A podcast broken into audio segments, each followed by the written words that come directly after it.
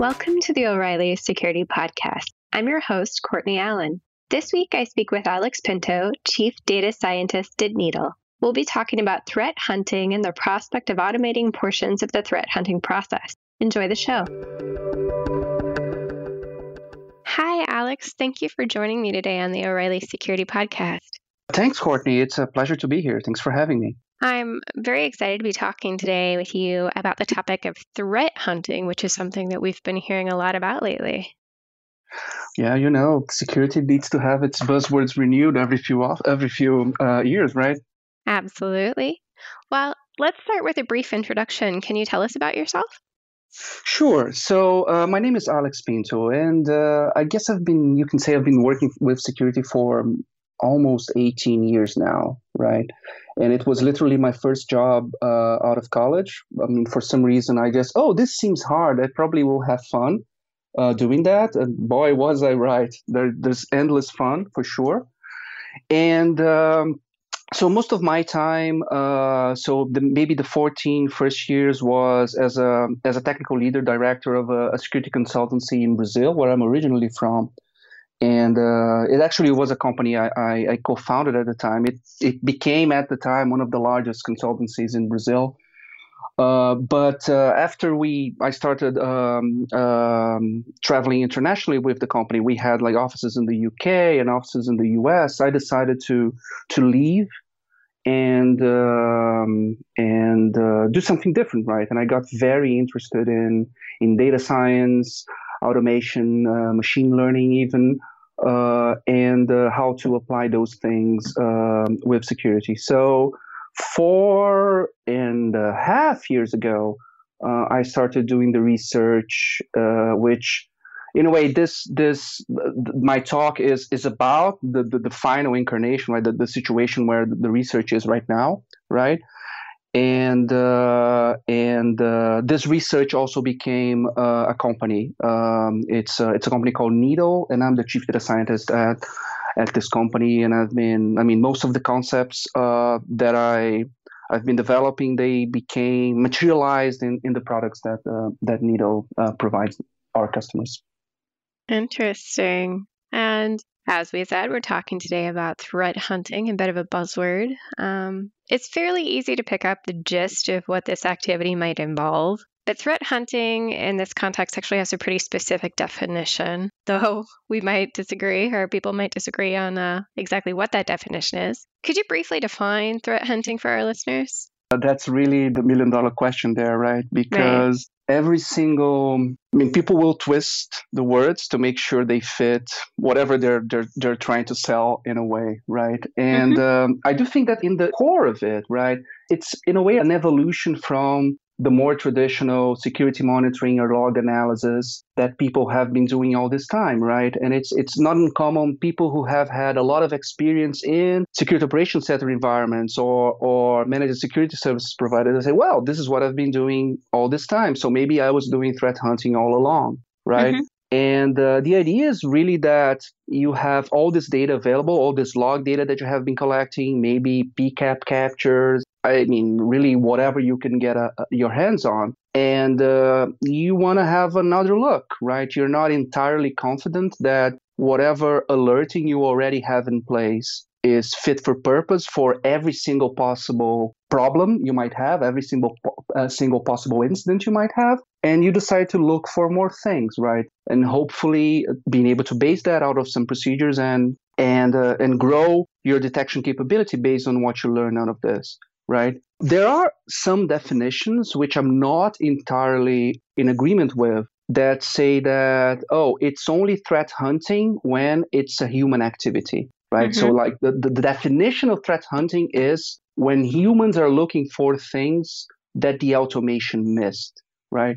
And I personally think that's very self-serving in a way, right? You, are always chasing your tail in if you what you're doing is is threat hunting or not, right? And uh, I think it's a little bit beside the point, right? We should always be striving to automate the work that we're doing as much as we can, right? And it kind of makes it when you say something like that kind of makes it sound like oh this is a completely unsurmountable problem as in you will never see the end of it. And you know what? Maybe to a certain degree we can get to a level of comfort with the automation that we have right? And we can really start to do more interesting things with the the threat hunters time. I, I mean I'll, I'll be get into more details about what i mean on those things but uh, i guess at the end of the day is is trying to find stuff that was missed somehow by so, all the rest of the security controls. Sorry, yeah, so an extra layer of security in a sense. You know, we like our defense in depth, don't you? of course, we all do. Um, so it kind of sounds like this is a really proactive activity that people are trying to build into their security. Um, and it also sounds like it builds off the more passive focus of threat intel. Is that correct? Yeah, I would definitely agree with that, right? And uh, and in a way, uh, threat intelligence is trying to give you information about things you should be worried about. Okay, let's let's not talk about oh collection of threat intelligence. Let's not talk about is this threat intelligence is good or bad. These are, I mean, we can spend the whole podcast talking about uh, all the ways that this is is a hard problem to solve. But but assuming that you have good information, right, about either a piece of malware, a malware family, or a specific actor that that's tracking you, uh, that is actually trying to to get you for some reason. Threat intelligence, and not only the IOCs, also the the, the more higher level information about what what's going on there, kind of gives you a blueprint about what you should be looking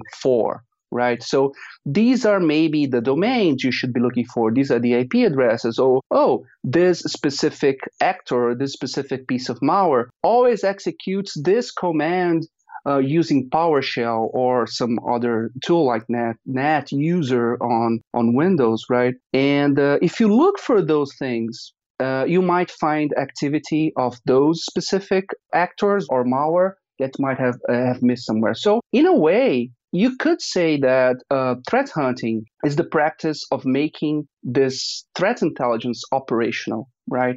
Mm-hmm. And uh, again, there's a lot of people who will not agree with that because, oh, but threat hunting is something that's much more evolved than this. If you are not, if you are just comparing the IOCs that you got, uh, then that's not threat hunting. You're just operationalizing threat intelligence, which again, we go we go chasing our tails again, right? But um, I will agree that there's a lot more higher level activity that we can do uh, with under the, the umbrella of, of threat hunting, right? But usually that comes from a threat based information right so we know that when there is a there is someone is using a domain to they register a domain to attack a, a specific or to to use it as a as an exploit kit attack either the time of creation of the domain is going to be very short i mean someone just registered this and uh, they're just going to use it. You just see it today, right? Or uh, maybe it was registered a long time ago and uh, the attacker let it sit for a while to make sure that it wouldn't trip any newly registered domains or things like that. But then the time of use is very short because suddenly nobody heard of this domain and then there's a lot of people uh, going there, right?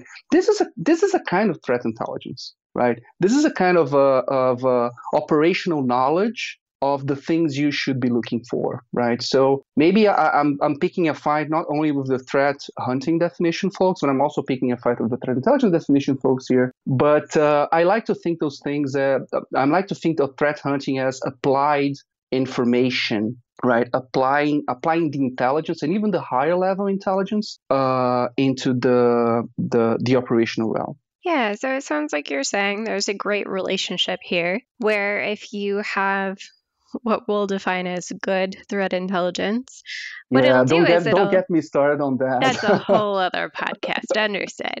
So what it does though is it helps us create targeted um, threat hunting. It helps us use that intelligence to support our activities and to focus them appropriately on perhaps our most likely attackers correct yeah yeah i would i would i would definitely agree with that right? And uh, it, it, the, the the threat hunting umbrella also gives us the ability to, again, do more complex analysis, right? right. So you have all these different uh, data points, all these different pieces of information from a specific uh, attack or a specific malware, right?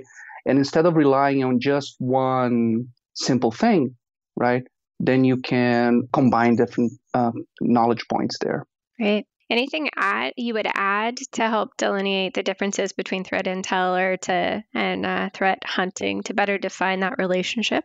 I guess something that would be um, something that might be interesting, and even to, to appease a little bit the, the threat hunting gods, is that it's much more, especially when you're thinking about higher level threat intelligence, right? And when I say higher level, I'm specifically thinking about the the famous pyramid of pain, right? Which is a, a, a kind of a threat intelligence value uh, model or proposal from uh, from David Bianco, who who works at Target, uh, about the higher you go in the, the food scale, in the sense of oh, you you really understood how this specific piece of malware or this specific actor works, right? You can have a much more precise detection of them, and it's much harder for this adversary to change the way they work, right? So things like uh, TTPs, right? The more specifically the techniques and the procedures, right? Which is the, the last T and the P of uh, what a piece of malware or what an adversary is doing is usually much more much more suited for a threat hunting activity, right? Than what people will will more traditionally associate with threat intelligence based activity, right? If you're getting a feed, for instance, when you're talking about threat intelligence, you're not going to get any of these things. But if you are doing the quote unquote real threat intelligence work, which comes into there's also this kind of tactical layer and strategic layer of what the actors are doing, right? You can start to uh, to branch off into these more complex kind of kind of detections, right? Definitely. So in threat hunting, we're looking for these um, specific targets and there, what are some of the key characteristics or constraints that would define the targets that we're looking for in these scenarios? Well, I think the biggest difference, right, and, and like I said before, uh, mainly when people are using the term threat hunting or they're they're saying about standing up a threat hunting capability, they're very con- they're concerned with this idea of we're missing something, right? There's potentially something happening in our network, right? And there's a lot of people who are advocates of the oh, we are already breached, right? We just make sure to must make sure to find this as quickly as possible. Um, so I think the biggest uh, difference, right? The biggest thing that the threat hunters are looking or should be looking is instead of relying on just one signal or oh it this my IDS generated an alert or not right or I have this specific thing that I'm looking for but um, if you know there I'm I'm I'm hunting for a specific kind of threat right uh, and you know, oh, these are all the signals I could potentially be looking at. These are the all the potential analysis, all the potential queries I can do in my environment to look for things associated with these things, right? Then potentially look at all of those, time permitting, uh, to then, oh, if I have enough of these, then I can actually make a call that, oh, this is relevant or this is likely to be adversarial activity uh, around the specific threat that I'm looking for. And uh, maybe I should escalate this to to the to the instant response team or or something like that. The the biggest difference that I see is is really the the I'm not going to say capability. it's it's hard to develop this capability as well, but the the idea of uh, of trying to do this multivariate, multiple different ideas, multiple different signals that you're analyzing at the same time. So a multidimensional approach is preferred and going to be more helpful than looking at just a single channel.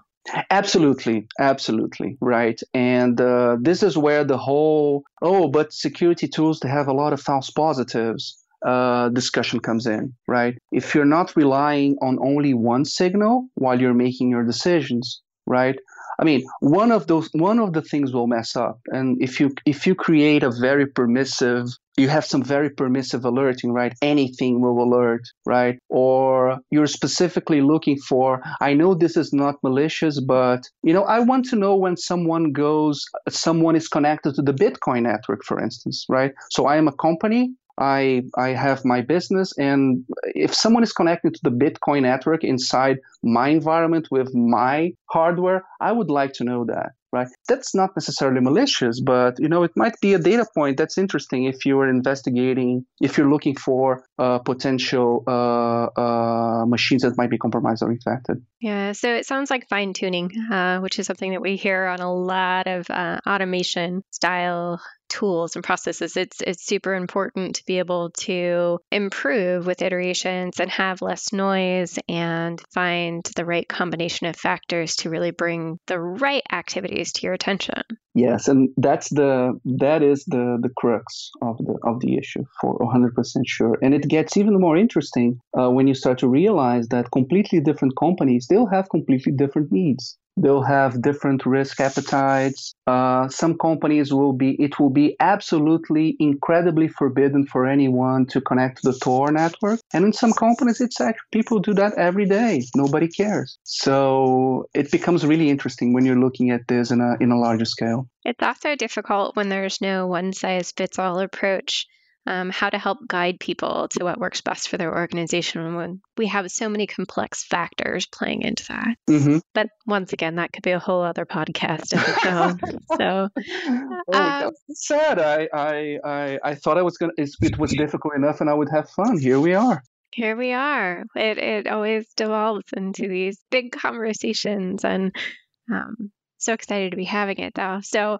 if we jump back to talking about our main topic today of threat hunting, there's generally a pretty specific technique identified for threat hunting. Could you walk us through what that might look like? Yeah, and that's the that's the interesting thing, right? And um, especially because it's such a broad term, it's not so much like oh yeah, there's a like we were just saying, right? There's no one size fits all, right? And um, and uh, oh, what should we you be hunting for, right? What should be the the specific signals that you you are looking for that? And this is one of the one of the the the kind of the memes, one of the the things that get said a lot is one of the reasons why threat hunting is so intrinsically human right now is because there's not the people they seem to think there's not a lot of standard operating procedures. There's not a lot of uh, of uh, things you should be looking for. And a lot of people they will play the card oh i i as a human will know when something is bad.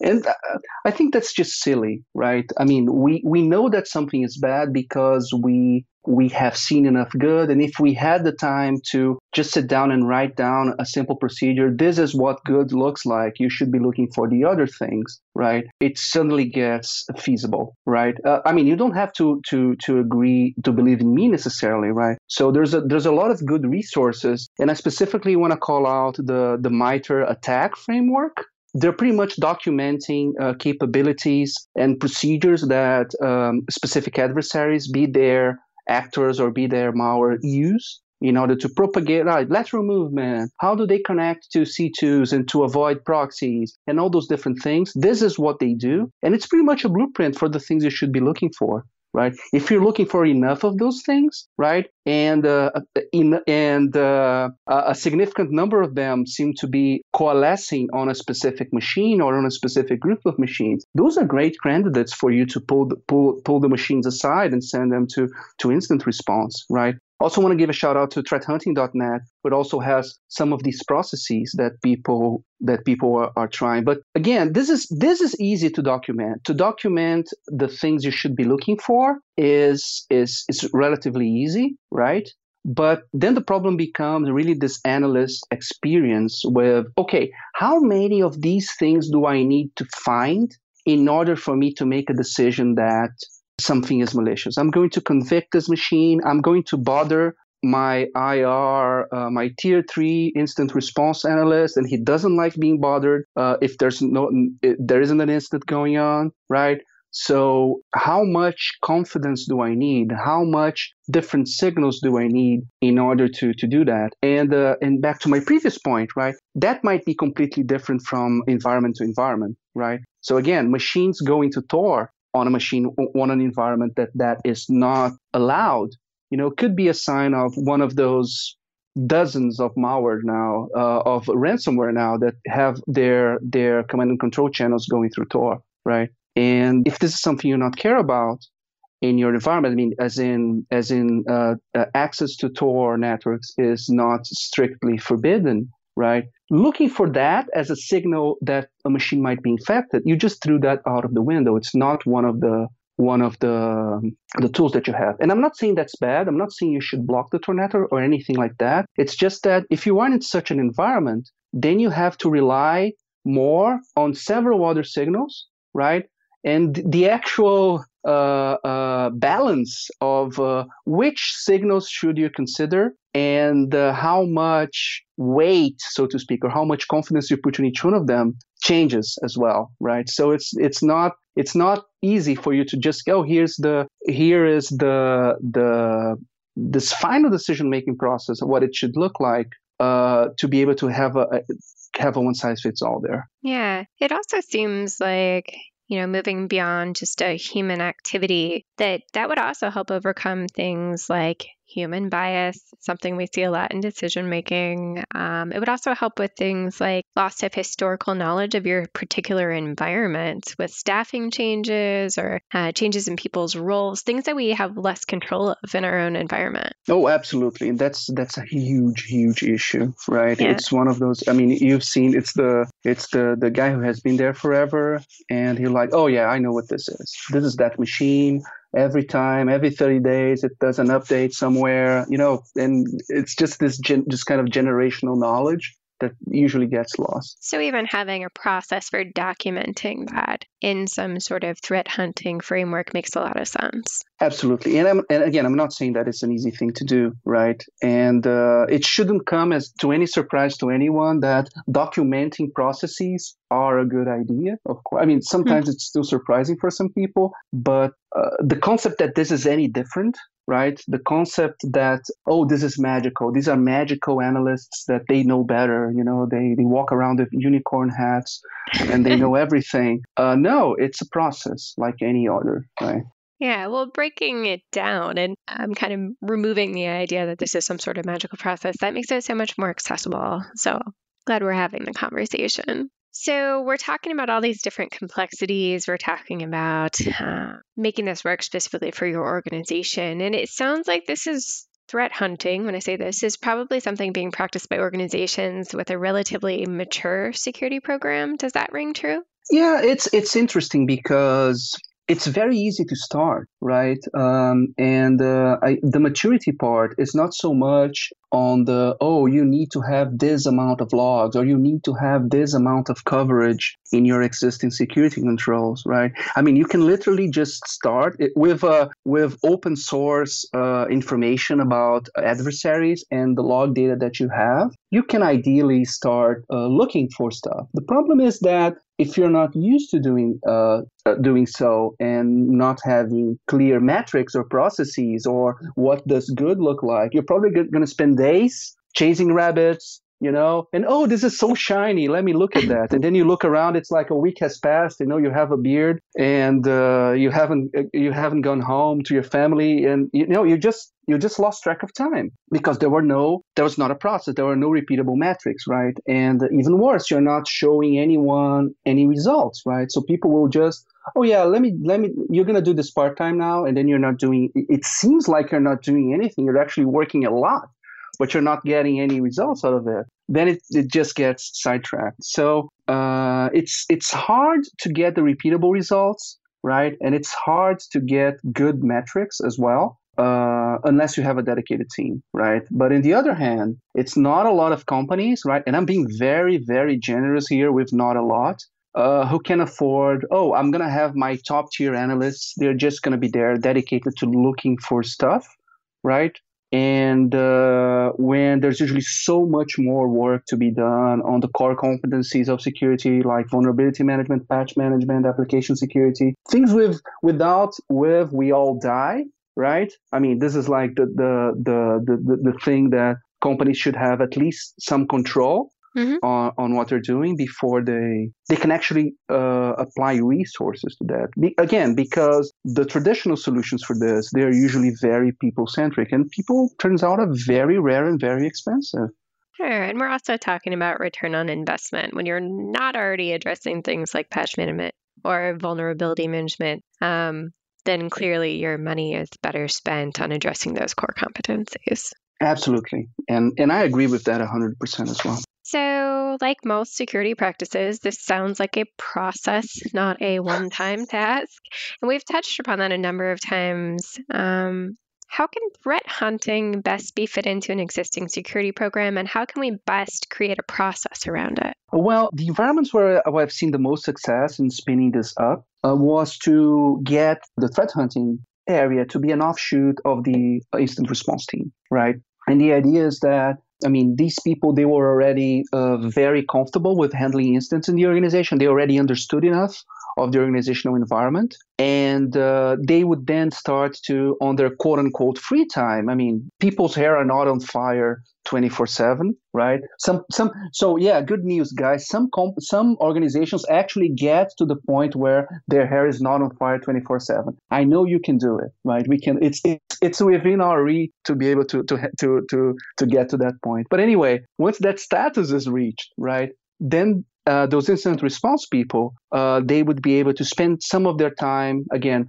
looking for things and formulating hypotheses of, hmm, I know that I have these controls, so maybe I have a blind spot here, so maybe I should start looking for things on this blind spot. But then they were always documenting everything that they were doing. They were trying to, if there was a query on a SIEM or on a log management platform or anything like that, they would document that and to make sure that they were not the only ones who would be able to run that query. And they would not, just do it when, you know, they felt like it. And this became uh, a part of a growing body of knowledge of, oh, these are things we sh- probably should be looking for from time to time uh, when we have um, some spare cycles, right? And when those things start to pay off, and again, uh, I think I, I, personally believe the organization there was the key. Uh, I mean, not the organization itself, but the, the, fact that they were organized in doing this, they were documenting everything. They were able to show the value. They were able to show, you know what? We're actually finding things, right? We found there was a gap. Maybe this, our specific security tool, whatever was badly configured. We improved the configuration there. Now we're starting to get uh, to even maybe even uh, protect against some flaw that we weren't protecting before, right? I mean, it's still very hard to to manage productivity and success metrics of a team like that, right? Again, some companies they don't care in the sense that they have either uh, an obligation to their stakeholders or to regulation bodies that they cannot afford to have uh, uh, some sort of huge breach on the news. And most most of these organizations are they cannot afford to have a huge breach on the news again right mm. and they will just do it regardless but metrics are good and um, and although i understand that this is an activity that you can just like you know, pinning your wheels and never find anything. There's a great metric, which is again hard to measure, but it's called uh, dwell time. It's definitely one of my favorites, which is what was the average time and how long does it usually take for the, the instant response team to find something as opposed to when the machine was originally infected or compromised. How long did it take for the alert to be generated or for this to be found in hunting or something like that? So that, oh, okay, that's an issue. We need to remediate, we need to nuke the machine, or we need to separate this machine out of the lab, figure out what, what it what this thing is, right? So this dwell time, which is I mean, every single uh, every single uh, vendor pitch will have something like, oh, companies take more than 100 days to find specific malware in their environments, right? This is the kind of thing you should be measuring for your own environment, right? On your IR process, right? And if you start to engage in threat hunting and you see this number decrease, you're finding stuff sooner, that means that the threat hunting is working.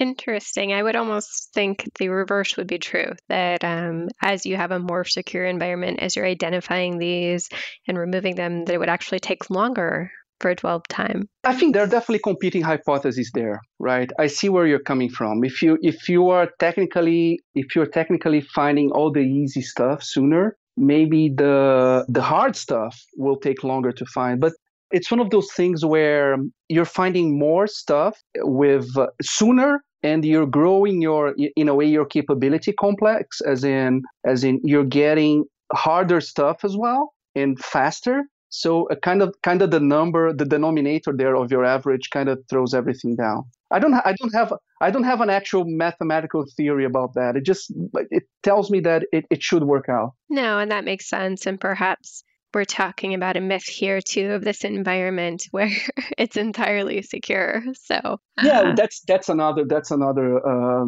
happy happy thought place with unicorns and rainbows that I try to go to, and when I'm feeling especially stressed. But these places don't exist, right? Uh, reality, it's a it's a harsh one. it so, is.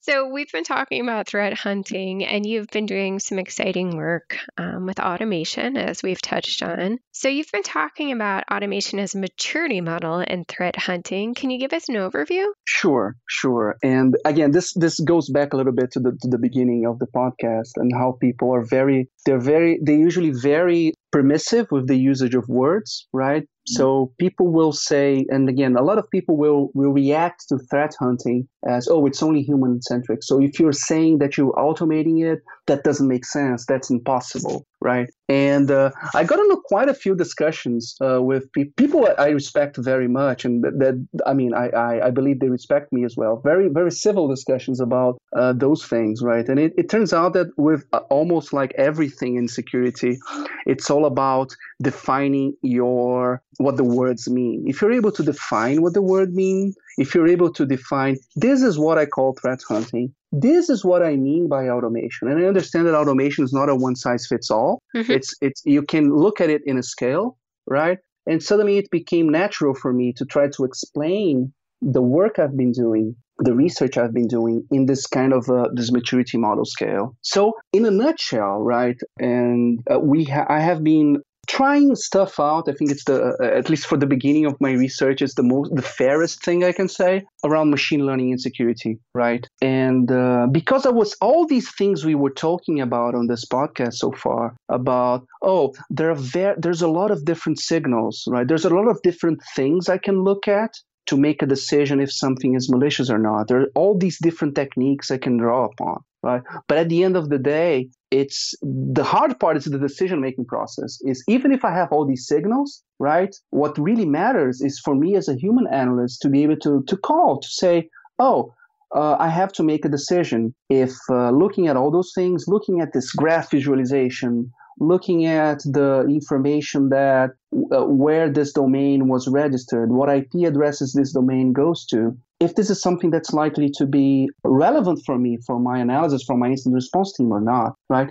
And that doesn't scale, right? Especially the more signals you have, the more things the analyst has to look at in order to make that decision it doesn't work, right? We're never going to be able to do anything meaningful in that space, right? We're going to be relying on hiring as many people as we can, and uh, we, I, I would say that there's not a lot of effort that companies are doing on training new new people to do that to, to be good analysts they're mostly just poaching each other's people right mm. and hmm. that's again much less sustainable than if they were actually trying to train people to do that right so uh, I was I, this was really what I what I was pursuing, right? Can we automate this part, right? Can we help with this decision making process, right? And uh, for people who have some familiarity with with machine learning, right? And it's I do I've been doing this on purpose, uh, and especially when I talk about these things, I do this on purpose. Is that everything looks like it would fit very well on on a supervised on supervised machine learning model design,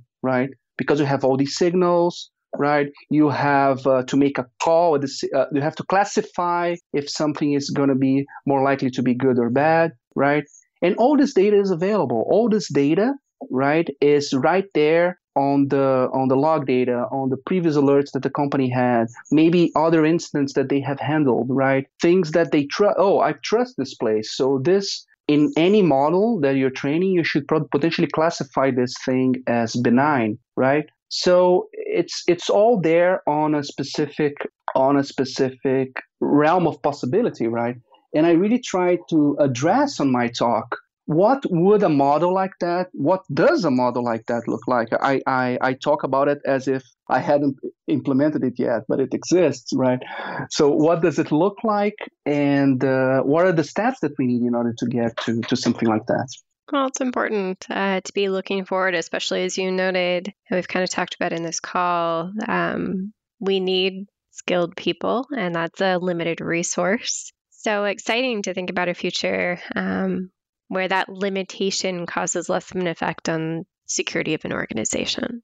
So it seems like save time and efficiency would be huge wins for using automation in threat hunting. Are there other benefits? I think the biggest benefit, in addition to those, is consistency right? You just mentioned the the, the kind of the um, lost knowledge in companies around the the people leaving, or maybe the the analyst that wasn't the most experienced one wasn't the one handling the specific incident or the specific hunting activity, right? So they didn't recognize something as malicious. So if you if you have a system that's able to oh it holds all this knowledge, it knows quote unquote right, and, and uh, it's it's very it's a very broad term there. Um, all those things that happen right, and it can look at all the data at the same time. It will generally always make the same call right? So you, you gain consistency no matter, it's not much anymore a matter of, oh, you know what? This happened during the, the evening. We only had half our analyst uh, team because, I mean, during the, the evenings, we, we, most of the people were home,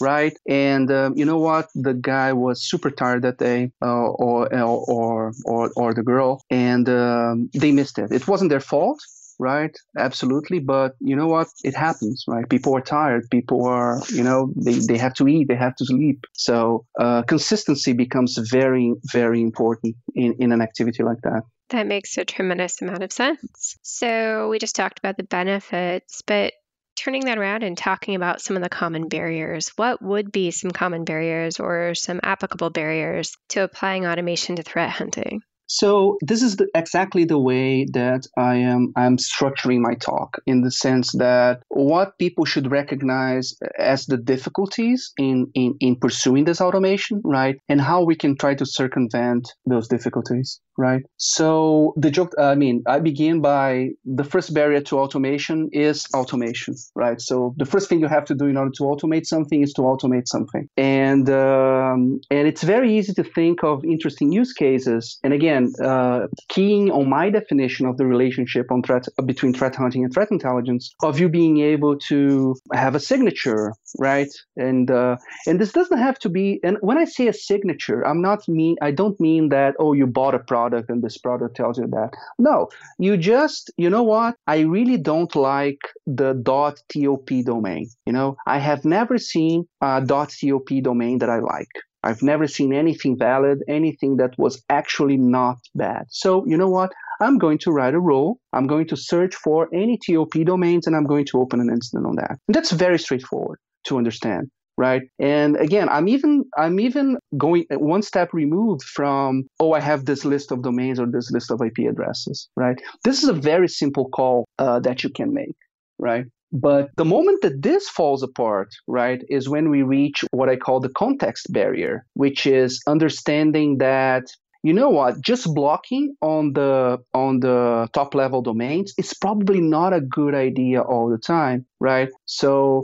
specifically i mean you'll see you'll see a lot of. top domains on on known uh, malicious activity but you're going to see a lot of com domains as well right usually some either someone registered a .com or they they hijacked the domain or they hijacked the server and they, they use I don't know a, a word a WordPress or a Drupal exploit to inject something inside the, uh, an existing website. And uh, if you if you try to block .com in your company, you're going to have a very very short career at that organization, right? You're probably out the next day. So to be able to understand that, uh, to be able to oh okay, .com is not a good thing to potentially block or alert on, but .top is, is where the context from both the organization, right, and uh, the idea that, oh, there's higher level things here at play, right? I can understand that there is badness that I can analyze, but there's goodness I can analyze as well. I can look at my own log data to see behaviors of access, right? So a lot of the plays around user behavioral analytics, right? They're trying to breach this context barrier to try to create higher level signals where you can actually learn something from what's happening inside the environment to say, oh, maybe this behavior is a little bit more interesting than that other one. So this one should be should be brought to light, right? But on these two barriers, uh, after breaching those two barriers, like this first and the second step, again, we're only creating signals, right? And uh, to be able to alert, to simply make a decision based on each one of those calls back to what we were talking before on the presentation, where, oh, I have all those signals. Now, how do I decide which one of those are relevant, which one of those are are good or not, right? And this is what I call the experience barrier, right? Which, again, the idea of this experienced analyst uh, sitting there and like, oh, you know what? When th- the stars align like this, it actually means that it's this specific adversary, or this is the malware that infected that uh, specific machine. And that part here, this part here of the experience, is the one that the the supervised machine learning models they work extremely well, right? Again, you have all the signals; they become the features there you have the the again the aggregated knowledge of what's potentially good or bad in an environment as a way to to extract labels from it. And i'll, I'll definitely go into more detail on, on on what it looks like during the talk right? But then you can even automate this experience kind of thing, uh, kind of barrier when you are when you are delving into the supervised machine learning area. And the, the last barrier, right? Every, every every good thing must come to an end. Is where we we gladly we humans still have a job, uh, which is the the creativity barrier, and that's the concept of you know what? There was a brand new attack.